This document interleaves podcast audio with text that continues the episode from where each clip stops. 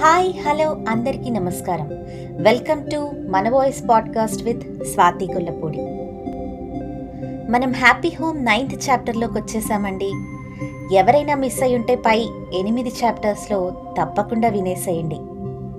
కిందటి ఎపిసోడ్లో శ్రావణి అలాగే రోషన్ ఇద్దరి అభిప్రాయాలు భిన్నంగా ఉన్నాయి. సో వాళ్ళు కథలో చెప్పినట్టు కలిసే ప్రయత్నాలు చాలా తక్కువగా కనిపిస్తున్నాయి. ఇటువైపు చూస్తే మన స్టెలా గారి లైఫ్ మలుపు తిప్పబడుతోంది. సో ఇంకేమాత్రం లేట్ చేయకుండా let's get in to our story రోజులు గడుస్తున్నాయి. రోషన్ పీజీలో చేరడానికి ఉద్యోగం మానేసి వెళ్ళిపోయాడు. అతని స్థానంలో అతని సీనియర్ జాయిన్ అయింది. సత్యదేవ్కు స్టెల్లాకి పెళ్ళికి పచ్చ జెండా ఊపడంతో ఆ కార్యక్రమానికి సన్నాహాలు ఊపందుకున్నాయి. ఈ హడావిడిలో అందరూ ఉండగానే సోమరాజు ఆరోగ్యం కుదుటపడినట్టు తెలిసి అందరూ సంతోషించారు. శ్రావణి రోషన్ విషయంలో జరిగింది గుర్తుపెట్టుకొని భవిష్యత్తులో మరోమారు అబ్బాయిల దగ్గర జాగ్రత్తగా ఉండాలని నిర్ణయించుకుని ఎప్పట్లాగే నవ్వుతూ అందరికీ సేవలు అందిస్తూ ఉంది. ఓ రోజు మేడపై కూర్చుని ఉన్న శైలజ దగ్గరికి శ్రావణి వచ్చి ఆంటీ ఇక్కడున్నారా? మీ గురించి ఎవరో చక్రవర్తి వచ్చారు. రిసెప్షన్ వాళ్ళు ఫోన్ చేశారు. మీ రూమ్కి ఫోన్ చేస్తే మీరు తీయలేదు అని నాకు చెప్పమన్నారు. అతన్ని ఇక్కడికే పంపమంటారా? అని అడిగింది. శైలజకు ఆ పేరు వినగానే వెంటనే గుర్తు రాలేదు. కానీ తర్వాత తను హాస్పిటల్కి తీసుకొచ్చిన అబ్బాయి అని గుర్తు రావటంతో పంపమని శ్రావణికి చెప్పింది. ఓ పది నిమిషాల తర్వాత మెట్లు దగ్గర చప్పుడు వినిపిస్తే అటు చూసి అతని వైపు తిరిగింది. నమస్తే అమ్మా అన్నాడు చక్రి.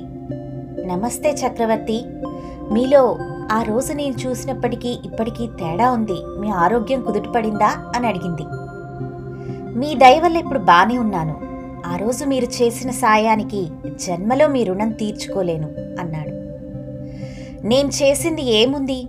ఇందులో ఆ దేవుడి దయ వల్ల పెద్ద దెబ్బలు తగల్లేదు. కానీ ఒక్కటే చెప్పగలను.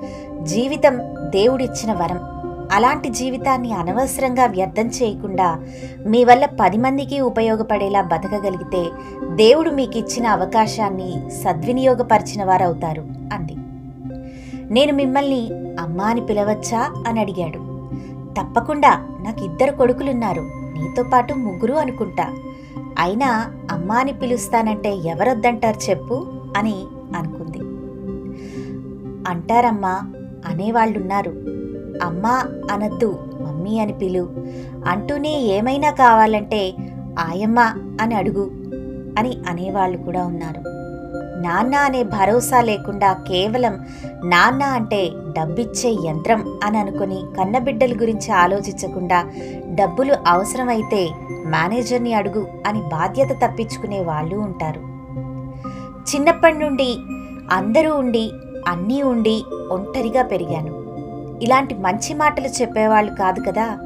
కనీసం అసలు నీకు ఏం కావాలి అని అడిగేవారు లేని అనాథలా పెరిగాను. అన్నాడు జీరబోతున్న గొంతును సరిచేసుకుంటూ. శైలజ వెంటనే లేచి చక్రి చేయి పట్టుకుని దూరంగా వినిపిస్తున్న పిల్లల కేరింతల వైపు వేలు చూపించి వాళ్ళు చూడు నీకు నాకు ఎవరు లేకపోయినా డబ్బైనా ఉంది. కానీ వాళ్ళకి అది కూడా లేదు. అయినా ఎంత ఆనందంగా ఉన్నారో. వాళ్ళ భవిష్యత్తు గురించి బెంగలేదు. ఒంటరి అన్న భావన లేదు. ఇటు చూడు అంటూ వేలు ఓల్డేజ్ హోమ్ వైపు చూపించింది.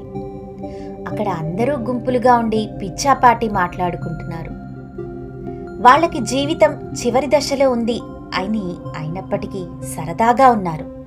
ఒంటరిని అన్న ఆలోచన లేకుండా అందరం ఒంటరిగా వస్తాం ఒంటరిగానే ఈ లోకం నుండి వెళ్ళిపోతాం. ఈలోపు మన వల్ల జరిగిన మేలు మన పేరుని చిరస్థాయిగా నిలిచి ఉంచుతుంది అంది. చక్రికి చాలా ఆనందంగా అనిపించింది. వెంటనే శైలజ చేతులు పట్టుకొని అమ్మా ఓ వారం రోజులు నా ఫామ్ హౌస్కి వచ్చి ఉంటారా? ఇన్నాళ్ళుగా దూరమైన అమ్మ ప్రేమను పొందాలనుంది అన్నాడు. ఇప్పటికిప్పుడు అంటే కొన్ని పనులున్నాయి. అవి పూర్తయ్యాక నేను ఫోన్ చేస్తాను అని చెప్పింది. శైలజకు కూడా ఆ ప్రతిపాదన నచ్చిన మొదటి పరిచయంలోనే సరే అంటే బాగోదని అలా చెప్పింది.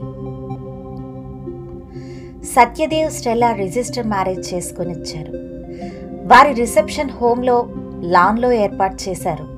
సత్యదేవ్ ఆనందానికి అవధులు లేవు. అతని పిల్లలు కూడా ఆనందించారు. స్టెల్లాలో మరో మనిషి కనిపించింది. అందరికీ ఈ పెళ్ళితో స్టెలా గురించి అందరి అభిప్రాయం మారిపోయింది. చక్రాల కుర్చీపై నీరసంగా కనిపించిన సోమరాజు గారి రాక అందరికీ రెట్టింపు ఉత్సాహాన్నిచ్చింది. శైలజ కూడా స్టెలాని తయారు చేయడం అందరితో పాటు ఆ క్షణాలను ఆనందంగా గడిపింది. ఆ మరుసటి రోజు యథావిధిగా పెద్ద కొడుకు ఫోన్ చేశాడు. మొదట మామూలుగా మాట్లాడిన తర్వాత మాట తీరులో వచ్చిన తేడా గమనించి విషయాన్ని ఆరా తీసింది. అప్పుడు తీరిగ్గా చెప్పాడు ఆస్తి పంపకాల గురించి. అవును అని చిన్న కొడుకు స్వరం కూడా వినిపించడంతో అంతవరకు కాన్ఫరెన్స్ కాల్లో ఉన్నాడని తెలియని శైలజ బాధపడింది. అమ్మా ఇక్కడ నా ఫ్రెండ్ వాళ్ళ మదర్ ఆస్తి పంపకం చేయకుండా చనిపోతే వాళ్ళ అన్నలతో చాలా గొడవ పడాల్సి వచ్చింది అందుకే ముందు జాగ్రత్తగా నువ్వు రాసే. నాకు తమ్ముడితో ఈ ఆస్తి గురించి పోట్లాడే ఓపిక టైం రెండూ లేవు అన్నాడు. అంత ఖచ్చితంగా మాట్లాడుతున్న పెద్ద కొడుకు మాటలకు దుఃఖం తన్నుకొచ్చింది శైలజకు. ఇదండి ఇవాల్టి స్టోరీ. హోప్ మీ అందరికీ నచ్చిందని భావిస్తున్నాను. చూసారా? శైలజ ఇద్దరు కొడుకులు ఏ విధంగా మాట్లాడారో